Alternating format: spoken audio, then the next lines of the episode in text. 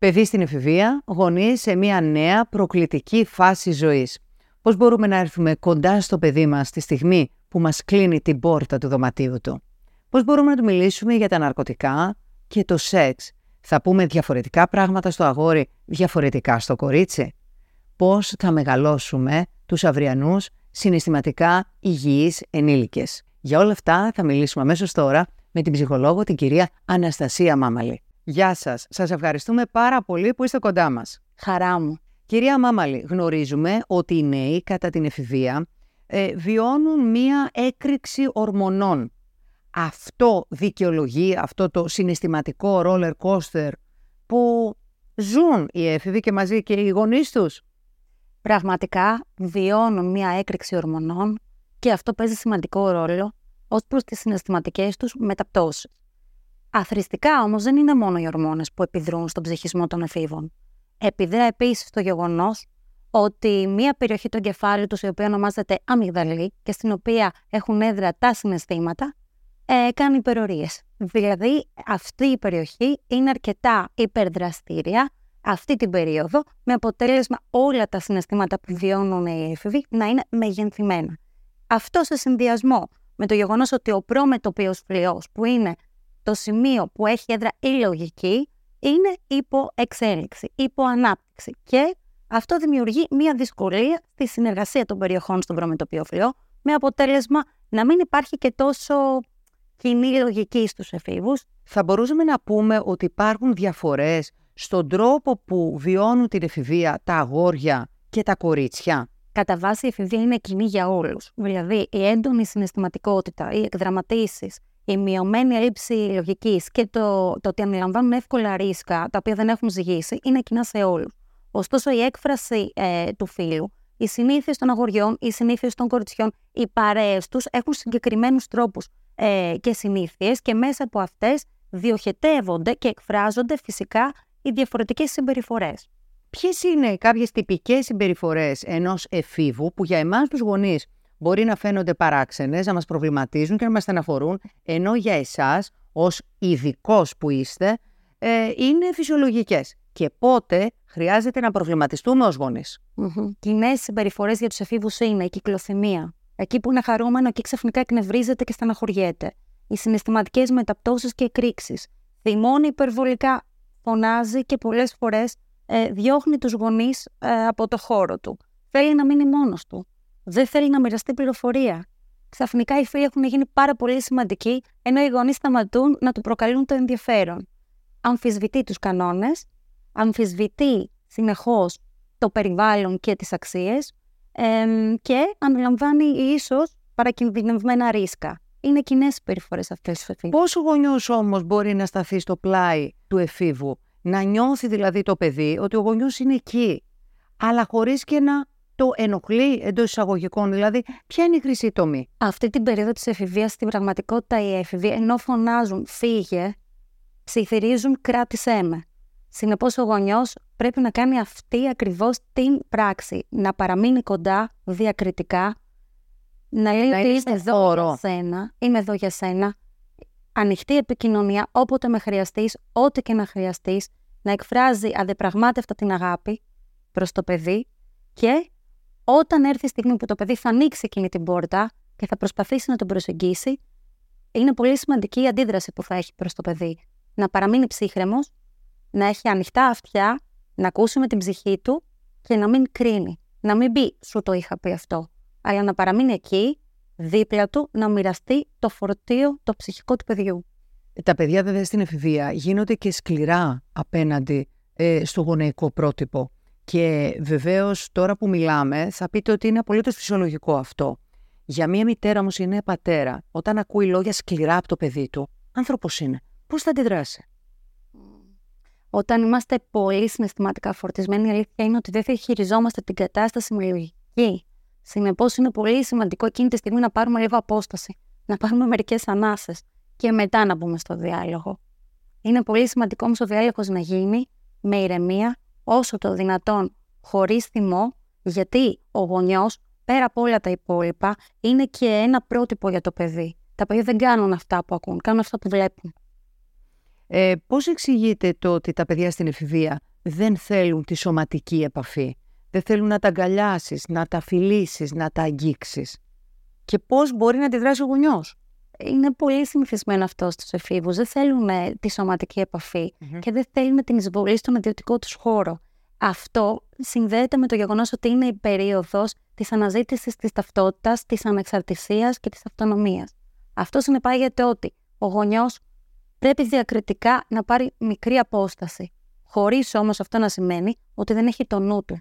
Δεν ξέρει, δεν πληροφορείται, δεν μαθαίνει πού βρίσκεται το παιδί, με ποιους είναι και τι κάνει. Όμως να στέκεται διακριτικά πίσω, παρακολουθώντας για τη στιγμή που θα χρειαστεί. Να μείνουμε σε αυτό που είπατε.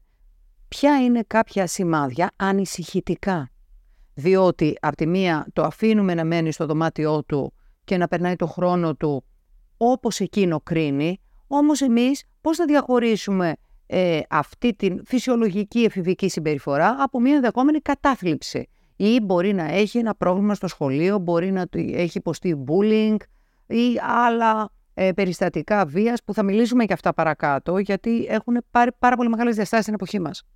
Όταν ο γονιός βλέπει το παιδί να αλλάζει πολύ στην καθημερινότητά του, να κλείνεται υπερβολικά συχνά στον εαυτό του, ε, όταν βλέπει το παιδί ε, να μην θέλει να μιλήσει καθόλου, να αποστασιοποιείται πλήρως. Όταν βλέπει το παιδί να, να χάνει βάρος απότομα, να χάνει κιλά. Ε, όταν βλέπει το παιδί να έχει πάρα πολύ έντονα συναισθηματικά ξεσπάσματα χωρίς να βρίσκεται ο χρόνος που θα γίνει αυτός ο διάλογος μεταξύ γονιού και παιδιού. Όταν τον βγάζει εντελώς από τη ζωή του γονιό, χωρίς να υπάρχει η στιγμή αυτή που θα ανοίξει την πόρτα και θα εξομολογηθεί το, το θέμα που το απασχολεί, είναι η στιγμή που ο γονιός χρειάζεται να σκύψει πάνω από το παιδί και να δει τι συμβαίνει. Κυρία Μάμαλη, μιλήσατε λίγο πριν γι' αυτό και θέλω να μείνουμε. Τι ρόλο παίζουν οι σχέσεις των εφήβων με τους συνομιλίκους τους σε αυτή την πολύ δύσκολη φάση της ζωής τους; Οι συνομιλίκοι είναι πιο σημαντικοί από ποτέ σε αυτή την ηλικία. Ε, πραγματικά, επειδή είναι η ηλικία αναζήτησης της ταυτότητας, οι έφηβοι μας αναζητούν παρέες, αναζητούν ομάδες, δοκιμάζουν, ψάχνουν να δουν πού θα ενταχθούν, προσπαθούν να βρουν τον χρόνο τους, τον τόπο τους, τους ανθρώπους που θα συναστραφούν και είναι πολύ σημαντικό αυτό για την κατάκτηση της, αυτο... της ταυτότητας και για την αίσθηση του ανήκει. Και αυτό που θέλουν σε αυτή τη φάση είναι η αποδοχή. Η αποδοχή είναι πάρα πολύ σημαντική από τους συνομιλικούς. Γιατί είναι η ηλικία της ανεξαρτητοποίησης και της αποχής από το οικογενειακό περιβάλλον, της απόστασης από τους γονείς. Γιατί όμως; Γιατί οδεύουμε προς την εγκαικείωση. Έχουμε ανάγκη σιγά σιγά σιγά να αποτραβηχτούμε από το γονιό και να δοκιμαστούμε, να δοκιμάσουμε τα φτερά μας. Και ο καλύτερος τρόπος είναι με συνομήλικους.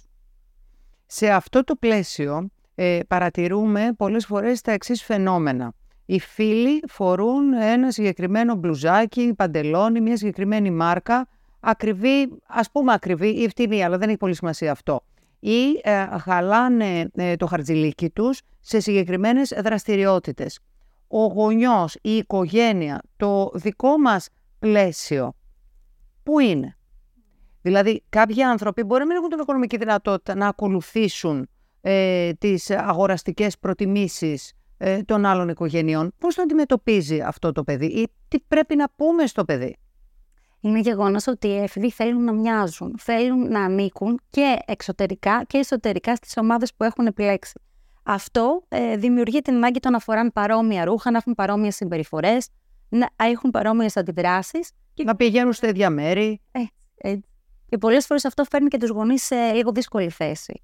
Το οικονομικό κομμάτι είναι ισχυρό. Ωστόσο, αυτό εξαρτάται και από την οικογένεια. Δηλαδή, μια οικογένεια οφείλει να έχει ανοιχτή επικοινωνία. Έτσι εξηγούμε στο παιδί ότι οι οικονομικές μας δυνατότητες είναι αυτές. Μαζί συναποφασίζουμε με βάση αυτά τα δεδομένα το τι μπορούμε να κάνουμε, το τι μπορούμε να επιτρέψουμε και τι όχι. Ίσως μια καλή διαπραγμάτευση. Μπορώ να σου κάνω ένα, αλλά το άλλο δεν μπορώ να στο κάνω. Ίσως ακόμα μια διαπραγμάτευση. Κάνε δουλίτσες, μάζεψε χρήματα, μάζεψε χαρτζιλίκι και με το χρόνο, συν το χρόνο, θα μπορέσεις να πάρεις αυτό που θέλεις. Υπομονή. Από ποια ηλικία μπορεί να συμβεί αυτό; Α, σίγουρα. Να πούμε ότι η επίσημη έναρξη της εφηβείας είναι η πρώτη γυμνασίου. Βέβαια, όλα τα παιδιά στην Ήβη δεν εισέρχονται την ίδια χρονική περίοδο. Ναι, ναι. Αλλά η πρώτη γυμνασίου είναι η πρώτη έτσι ε, το πρώτο σημάδι της εφηβείας, τα πρώτα σημάδια της εφηβείας ξεκινάνε από αυτή την Να βάλουμε το παιδί δηλαδή να βάλει και το ίδιο προτεραιότητες ε, στο να μην ακολουθείς τα πάντα τους άλλους. Μερικές φορές ε, παρατηρούμε γονείς που λένε «Μα μην κάνεις ό,τι κάνουν και οι άλλοι». Οπότε αυτό είναι λάθος, ε. Είναι σημαντικό να κρατάμε τις δυνάμεις μας και να επιλέγουμε τις μάχες μας. Δεν μπορεί για όλα να ερχόμαστε σε αντιπαραθέσεις, οπότε τι θα κάνουμε; Κάποια θα τα βάλουμε στην άκρη, προκειμένου να κρατήσουμε, να αντιπαρατεθούμε για τα σημαντικά. Πόσο στενά μπορεί ένας γονιός να παρακολουθεί το παιδί του; Εάν δεν εισβάλλει στη ζωή του με έναν τρόπο έτσι άσχημο, ένας γονιός οφείλει να έχει το νου του, να μαθαίνει και φυσικά δεν σημαίνει ότι με τους εφήβους μας συζητάμε μόνο τα προβλήματα ή μόνο ε, αυτά που πρέπει να κάνουν. Μπορούμε να πάμε να γελάσουμε μια βόλτα, μπορούμε να μοιραστούμε ένα άθλημα, μπορούμε να πάμε για τζόκι μαζί, μπορούμε να δούμε μια ταινία μαζί, μπορούμε να πούμε αστεία μαζί, μπορούμε να διακομωδήσουμε πράγματα μαζί. Και αυτά είναι εξίσου σημαντικά για τη σχέση για να μπορούν να υπάρξουν και τα άλλα. Τι συζητάμε με ένα αγόρι και τι με ένα κορίτσι. Και ο γονιός ποιου φίλου χρειάζεται να μιλήσει για κάποια θέματα όπως είναι το σεξ στο παιδί του.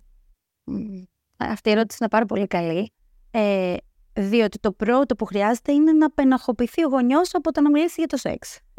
Οποιοδήποτε γονιός. Είτε στο αγόρι είτε στο κορίτσι. Βεβαίως. Ε, αρκεί λοιπόν ο γονιός να νιώθει άνετα, οπότε θα το κάνει αυτός που νιώθει πιο άνετα από τους δύο. Δεν έχει σημασία λοιπόν. Δεν παίζει ρόλο που λένε το κορίτσι πρέπει να μιλήσει με τη μητέρα, το αγόρι με τον πατέρα. Κοιτάξτε, όπως διαμορφώνεται τώρα η οικογένεια, υπάρχουν και μονογονεϊκές οικογένειες, υπάρχουν οικογένειες πολλών ειδών. Οπότε βγαίνουμε από αυτό το πλαίσιο και μιλάμε για ανθρώπους, μιλάμε για άνεση. Ε, το σεξ είναι κάτι πάρα πολύ όμορφο. Σε αυτή τη βάση τοποθετείτε και συζητείτε με το παιδί. Ε, Α το απενοχοποιήσουμε πια. Τόσες γενιές το είχαν ενοχοποιήσει. Βεβαίως. Και έχει φανεί σε έρευνες ότι η σεξουαλική διαπαιδαγώγηση πρέπει να γίνεται από νωρίς και φυσικά ανάλογα με το αναπτυξιακό στάδιο του παιδιού, η πληροφορία που θα δίνεται να είναι απλή όταν είναι παιδί, αλλά πιο ε, πιο περίπλοκη και πιο πλήρης όσο μεγαλώνει. Τι είναι σημαντικό να γνωρίζουν τα παιδιά μας για το σεξ; Ότι το σεξ πέρα από την ικανοποίηση έχει και πολύ σημαντικές συναισθηματικές προεκτάσεις, δηλαδή συναισθηματική κάλυψη και είναι πολύ ξεχωριστό το θέμα της συνένεσης. Τόσο το Ιδιαίτερο αυτό. Πολύ. Ε, είναι κάτι σημαντικό. σημαντικό και πρέπει να μπαίνει στο τραπέζι. Πρέπει να το συζητάμε με τα παιδιά. Πρέπει να τα ενημερώνουμε. Πρέπει είναι θέμα αξιών. Η συνένεση είναι κάτι το οποίο πρέπει να συζητιέται από τους γονείς και τα παιδιά. Να, ε, ε, να καταλάβουν τα παιδιά ότι τίποτα δεν μπορεί να γίνει αν δεν υπάρχει η συνένεση. Αν δεν θέλουμε και οι δύο. Δεν υπάρχει θέμα να παρεξήγησα ή να κάνει ότι δεν θέλει ή ε, να είναι θέμα ότι μου κάνει πείσματα. Όχι, όταν κάποιος δεν θέλει ή όταν είναι ε, υπό την επίρρεια αλκοόλ ή όταν δεν. Ε, όταν αλλάξει άποψη. Πλήρη. Είπε ναι, αλλά μετά λέει όχι. Ακούς το όχι. Συγγνώμη. Τελείωσε. Σταματάει εκεί η, η οποιαδήποτε. Κουβέντα. Και το δεύτερο είναι η προφύλαξη, φαντάζομαι. Η προφύλαξη. Πάρα πολύ σοβαρό. Ε, Γιατί είναι θέμα υγείας. Σοβαρό. Επανερχόμαστε διακριτικά σε τέτοιου είδους συζητήσεις. Ε, ε, προσπαθούμε να βρούμε μια κατάλληλη στιγμή, μια χαλαρή στιγμή, μια στιγμή που ο, ο έφηβος έχει διάθεση να ακούσει. Υπάρχουν τέτοιες στιγμές και διακριτικά ξαναφέρνουμε αυτή τη συζήτηση έτσι ώστε να δημιουργήσουμε το σπόρο για να πιάσει τόπο και να βρει το έδαφος. Να... Ότι το σεξ είναι υπέροχο, αρκεί πάντα να προφυλάσσεσαι. Ναι και να υπάρχει συνένεση, να θέλουμε και οι δύο. Πόσο αδιάκριτοι εντός εισαγωγικών μπορούμε να γίνουμε απέναντι στο παιδί μας. Όσο μας επιτρέπει. Θα δούμε. Αν ε, είναι η στιγμή καλή, γιατί υπάρχουν και κάποιες στιγμές, μπορεί να μας διώχνει αλλά κάποια στιγμή. Να έρθει μόνο του. Να έρθει μόνο του. Ναι, ναι, ναι. Είναι ιερή στιγμή. Την ψάχνουμε αυτή. Εκείνη, εκείνη τη στιγμή, ό,τι δουλειά κι αν έχεις, την αφήνεις και κάθεσαι και ακούς. Κάθεσαι και ακούς, δεν κρίνεις. Ακούς ενεργητικά και περιμένεις μέχρι να ολοκληρώσει για να κατανοήσεις. Το βασικό είναι να καταλάβουμε. Μετά να μιλήσουμε. Τι είναι αυτό που δεν αντέχει ένας έφηβος από το γονιό του; Ναι. Τι είναι αυτό ε, που του πυροδοτεί μία έκρηξη θυμού; Ναι. Η επίκριση. Το να του πει ο γονιός του, εγώ σου το είχα πει. αν με είχες ακούσει, δεν θα τα τράβαγες αυτά. Που είναι πολύ κλασικές ατάκες. Όλοι έχουμε μπει στον πειρασμό να τις ε, πούμε κατά καιρούς. Αλλά δεν είναι ωφέλιμες για τη σχέση. Και δεν έχουν αποτέλεσμα. Οπότε. Μήπως όμως σε αυτή τη φάση της ζωής, ε, στην εφηβεία δηλαδή, βγαίνουν προς τα έξω και παράπονα ή όλα όσα έχουμε χτίσει στη σχέση μας τα προηγούμενα χρόνια; Τίποτα από όσα έχουμε χτίσει δεν έχει πάει χαμένο επειδή ο έφηβος είναι θυμωμένος. Θα έρθει η στιγμή που θα υποχωρήσουν τα έντονα συναισθήματα και που όλα αυτά θα μπουν σε μία σειρά. Αρκεί να έχουμε υπομονή, επιμονή, να κάνουμε μια καλή διαχείριση και να μην το παίρνουμε προσωπικά. Δεν είναι προσωπικό. Περνάει δύσκολα. Είναι μια χαοτική περίοδος αυτή για τον έφηβο η αλήθεια είναι ότι μας δυσκολεύει γιατί δυσκολεύεται ο ίδιος πάρα πολύ. Μερικές φορές όμως μπορεί ο έφηβος να έχει δίκιο σε αυτά που θα πει. Μπορεί να πει που με άφηνες τόσες ώρες μόνο μου γιατί εργαζόσουν. Ε, εκείνη τη στιγμή όμως που το έκανε αυτός ο γονιός, η μητέρα ή ο πατέρας, δεν είχε άλλη επιλογή. Έπρεπε να εργαστεί σε δύο ή σε τρεις δουλειές. Άρα δίκιο έχει ο έφηβος. Απ' τη μια, αλλά απ' την άλλη τι να έκανε ο γονιός. Οπότε δεν ξέρω πού είναι η χρυσή τομή, τι, τι μπορεί να κάνει ο γονιός, τι να απαντήσει, πώς να αισθανθεί. Mm. Καταλαβαίνω ότι ο γονιός μπορεί να αισθάνεται αδικημένος κάποιες φορές. Ακριβώς. αυτό είναι αυτό που νιώθει νομίζω. Και να νιώθει ότι χάνει τη σχέση του με το παιδί του. Όμως αυτό δεν ισχύει. Εκείνη τη στιγμή ο έφηβος παίρνει ένα παράπονο ακριβώς γιατί τα συναισθήματά του είναι πάρα πολύ Το πρώτο βήμα είναι ο γονιός να ακούσει. Το δεύτερο είναι να αναγνωρίσει τα συναισθήματα και να τα αποδεχτεί. Δεν ρωτάμε κάποιον γιατί νιώθει έτσι. Αν, αν χτυπήσετε το πόδι σας και πονάτε, αν σας πω εγώ μην πονάς, θα σταματήσει ο πόνος. Όχι. Τα συναισθήματα είναι αντιδράσεις. Νιώθει έτσι, το αποδεχόμαστε. Σε δεύτερο χρόνο κάνουμε τη συζήτηση και παραθέτουμε και τις δικές μας δυσκολίες. Πόσο φίλοι μπορούμε να είμαστε με τα παιδιά μας; Γιατί έχω ακούσει περιπτώσεις που λένε εγώ με την κόρη μου είμαστε κολλητές. Τώρα αυτό είναι λίγο αόριστο. Δηλαδή το τι εννοεί ο καθένας με τη λέξη. Ότι μοιραζόμαστε τα πάντα. Ναι. Ε... Το ρωτώ αυτό γιατί μήπως η εφηβεία είναι η περίοδος της ζωής ενός ατόμου να απογαλακτιστεί από το οικογενειακό περιβάλλον, να πέσει από το βάθρο η μητέρα ή ο πατέρας για να γίνει ένας συναισθηματικά υγιής ενήλικας όλα αυτά παίζουν το ρόλο τους. Δηλαδή, αν μπορούμε να είμαστε διακριτικοί, να επιτρέπουμε στο παιδί, στον έφηβο, να αναλαμβάνει κάποιες πρωτοβουλίες, να αναλαμβάνει κάποιες αποφάσεις και τις συνέπειες των αποφάσεων του σιγά σιγά. Ενώ παράλληλα είμαστε παρατηρητές και ε, είμαστε σε εγρήγορση για τη στιγμή που μπορεί να προκύψει ένα σοβαρότερο πρόβλημα, εκεί έχουμε την ισορροπία. Η πόρτα μας να είναι ανοιχτή η επικοινωνία να είναι ανοιχτή. Να είμαστε ειλικρινείς και να περιμένουμε από το παιδί να έρθει σε εμά ή να πάμε σε αυτό οποιαδήποτε στιγμή μας χρειάζεται. Να μιλήσουμε λίγο για την εικόνα σώματος που έχουν οι έφηβοι. Ε, βλέπουμε σε αυτήν την ηλικία να κάνουν εξαντλητικές δίαιτες, να πηγαίνουν στο γυμναστήριο, δεν τους αρέσει το σώμα τους. Πώς θα αντιδράσει ένας γονιός, και μήπως αυτό ξεκινάει από το γονιό, από το βλέμμα του, που μπορεί να έχει μια επίκριση ότι Α, έχεις μπουτάκια. Ναι. Καλό είναι όταν αναφερόμαστε σε θέματα βάρους ή σώματος να μην κάνουμε σχόλια τα οποία περιέχουν κάποιο ας πούμε επικριτικό περιεχόμενο αλλά κυρίως να στεκόμαστε στο θέμα της υγείας. Να είμαστε υγιείς, να έχουμε ένα υγιές σώμα ε, για να μπορούμε να έχουμε και μια καλύτερη ζωή, ένα καλό ευζήν. Σε σχέση τώρα με το κομμάτι του σχολιασμού του σώματος, η αλήθεια είναι ότι η ευβή είναι αρκετά πιο ευέξαπτη και πιο το παίρνουν προσωπικά. Ναι, το παίρνουν προσωπικά ένα τέτοιο σχόλιο. Δηλαδή είναι έντονο συναισθηματικά για αυτούς το να ακούσουν ότι έχεις λίγα κιλά παραπάνω. Οπότε τέτοιου είδους. Καλά, ούτως ή άλλως δεν είναι OK αυτό, αλλά μιλάμε σε ένα σπίτι τι γίνεται. Θα γίνει δημοσίως. Σε ένα σπίτι όμως υπάρχουν μητέρες που κάνουν δίαιτα για μια ζωή. Άρα δεν είναι OK με το δικό τους σώμα. Και αυτό περνάει στην κόρη περισσότερο, θεωρώ.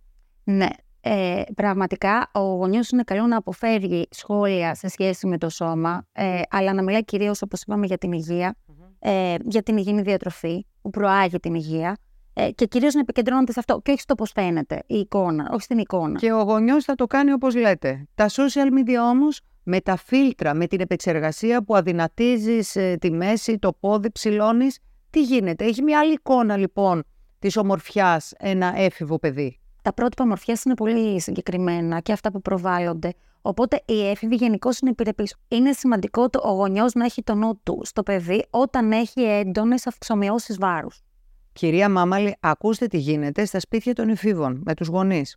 Ποτέ το φαγητό δεν τους αρέσει. Θέλουν να παραγγέλνουν μόνο απ' έξω. Θέλουν να τρώνε έξω. Τι κάνουμε; Αχ, καλή ερώτηση. Κάποιες φορές επιτρέπουμε το να φάει έξω. Όσες κρίνει η οικογένεια ότι είναι σωστό, καλό είναι να μην είναι πάρα πολλές αυτές οι φορές. Φτιάχνουμε το φαγητό μας όπως έχουμε προγραμματίσει και από εκεί και πέρα μπορεί να ετοιμάσει και κάτι γρήγορο να φάει εναλλακτικά αν δεν του αρέσει καθόλου. Ένα τοστάκι, κάτι απλό. Αλλά όχι να ετοιμάζουμε δύο, τρία, τέσσερα φαγητά ή να παραγγέλνουμε αμέσως από τον κατάλογο του διπλανού καταστήματος. Πόσο χρόνο και τι είδους χρόνο μπορεί να έχει ένας γονιός ή χρειάζεται να έχει με το παιδί του; Ο ποιοτικός χρόνος είναι πάρα πολύ σημαντικός, διότι η έφηβη αλήθεια είναι ότι αποφεύγουν τους γονείς σε αυτή την ε, ηλικία και δεν θέλουν πολλά-πολλά. Οπότε η ποιότητα στο χρόνο, το να μπορέσουμε έστω και μισή ώρα να καθίσουμε, να συζητήσουμε, να πάμε στα γρήγορα για ένα καφέ την ώρα που γυρνάμε από το σχολείο, για ένα σάντουιτς. Ε, το να βρούμε το χρόνο να καθίσουμε δίπλα από την ώρα που βλέπει μια ταινία και να του πούμε Τι βλέπεις, Μ' αρέσει αυτό που βλέπεις, για πες μου. Το πιο πιθανό είναι να πει Φύγε. Μη μου κάνεις ερωτήσεις, παρακολουθώ την ταινία. Εντάξει, το δέχομαι. θα επιμείνουμε. Θα επιμείνουμε να βρούμε τη στιγμή εκείνη που το παιδί θα έχει ανοιχτή την ψυχή του να μας μιλήσει. Δηλαδή, να μην μας σταματάει μια του άρνηση. Δηλαδή, εκεί που πας να κάτσεις δίπλα στην ταινία και σου πει όχι, την επόμενη μέρα να το ξανακάνεις, γιατί την τρίτη φορά μπορεί να σου πει ναι, είναι ωραία η ταινία. Αυτό λέτε. Ναι, επιμένουμε. Επιμένουμε. Είναι η ηλικία που θα τα κάνει αυτά. Αυτό το δεχόμαστε. Προχωράμε πέρα από αυτό. Και να σας πω, όταν ε, συζητάμε μαζί του και έχουμε ένα καυγά και μας μιλήσει πάρα πολύ άσχημα. Με χαρακτηρισμούς που δεν επιτρέπεται να, να χρησιμοποιήσει ένας έφηβος, ένα παιδί στο γονιό του ή οποιοδήποτε άνθρωπος. Πώς αντιδρούμε; Είναι γεγονός ότι κάτι τέτοιες στιγμές ο γονιός ανεβάζει παλμούς και συγχύζεται υπερβολικά. Θεωρεί ότι αυτό που έκανε το παιδί είναι ασέβεια. Όμως είναι χρήσιμο να ξέρει ότι αυτές οι συμπεριφορές δεν θα καθορίσουν το χαρακτήρα του ως ενήλικα. Δεν θα γίνει αυτό. Οπότε, ψυχραιμία. Δεν πρέπει να βάλεις ένα όριο όμως για να ξέρει ότι αυτό δεν επιτρέπεται, δεν είναι αποδεκτό. Εκείνη τη στιγμή που υπάρχει έκρηξη θυμού, δεν έχει κανένα νόημα να γίνει κάποια συζήτηση. Όταν ο έφηβός μας ηρεμήσει λίγο, είναι μια καλή στιγμή να έρθουμε στο τραπέζι της συζήτησης και να τον ενημερώσουμε, να του ξαναπούμε τι είναι αποδεκτό και τι δεν είναι αποδεκτό μέσα στο σπίτι ως συμπεριφορά. Τι συμβαίνει που τα περιστατικά βίας στην εποχή μας παίρνουν όλο και μεγαλύτερες διαστάσεις. Βλέπουμε, εγώ δεν θα σας πάω στην Αμερική, στην Ελλάδα να δίνουν ραντεβού σε διάφορες περιοχές, ε, διάφορες ομάδες ε, παιδιών για να παίξουν ξύλο.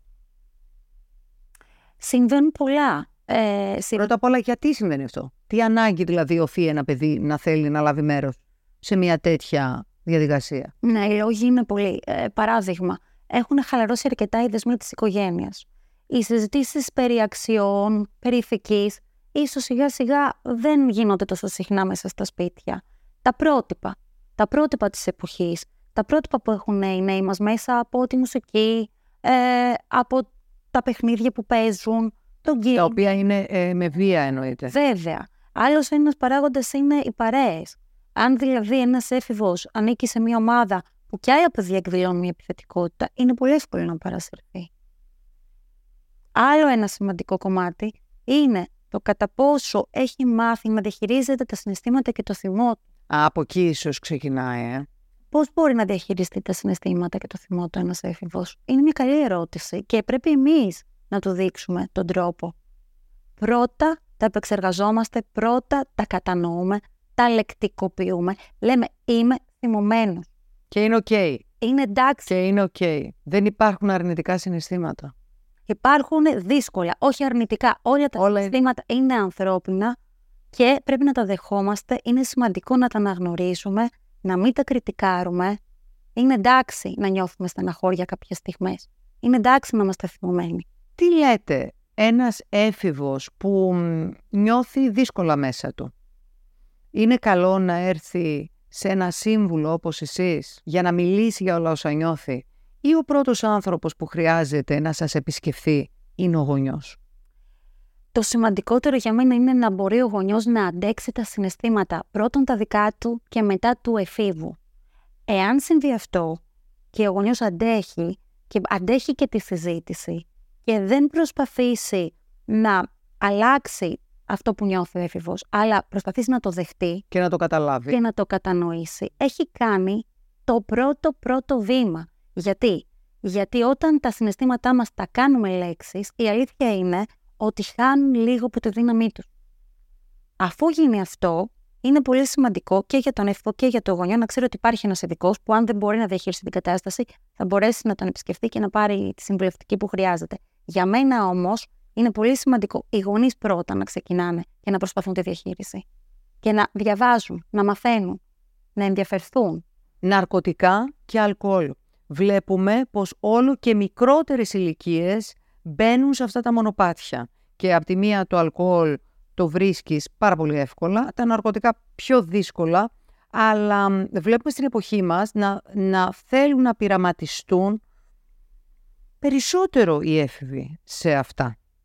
Είναι γεγονός ότι οι ευθύ πειραματίζονται σε αυτή την ηλικία και γι' αυτό είναι και πιο επιρρεπείς στη χρήση και αλκοόλ και ναρκωτικών.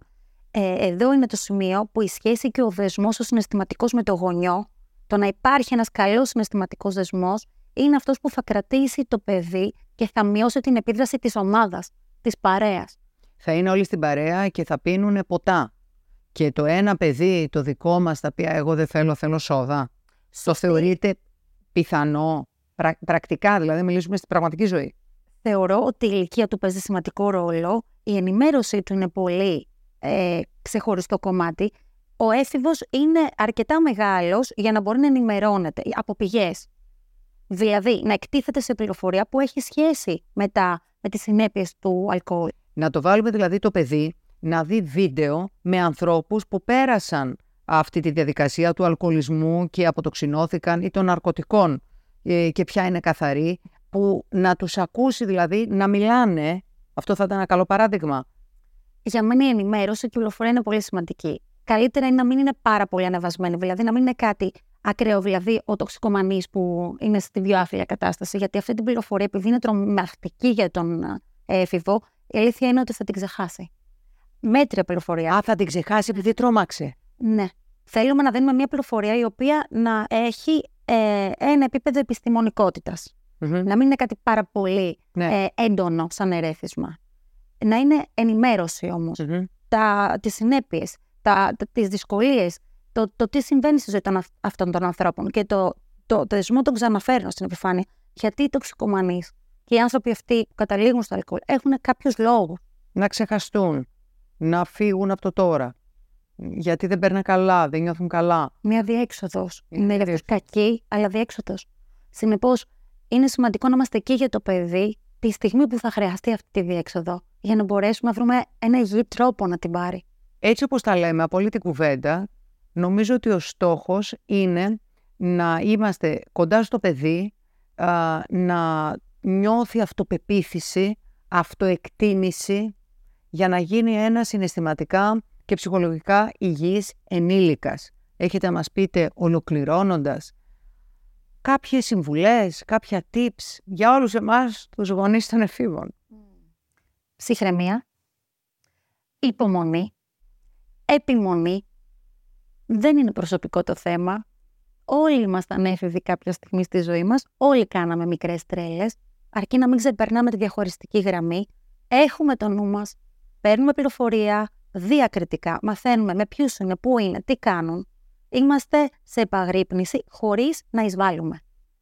Όταν μας κλείσει την πόρτα στα μούτρα, ναι, θα βγούμε έξω από το δωμάτιο, αλλά θα μείνουμε διακριτικά απ' έξω και θα του πούμε: Όταν με χρειαστείς, θα είμαι πάντα στο διπλανό δωμάτιο, μου ανοιχτεί την πόρτα να σε ακούσω. Και είναι εντάξει να θυμώνεις. Να θυμόμαστε λοιπόν ότι μία φάση είναι και θα περάσει. Θα περάσει, θα περάσει. Είναι γεγονός αυτό. Οδεύοντας προς τα 17-18, θα έχουμε βγει σιγά σιγά λόβιτ για αυτό το τούνελ. Άμα επιβιώσουμε, θα είναι τέλειο. Κυρία Μάβαλη, σας ευχαριστούμε πάρα πολύ. Εγώ σας ευχαριστώ. Εγώ ευχαριστώ πολύ. Σας ευχαριστούμε και εσάς πολύ που μας παρακολουθήσατε.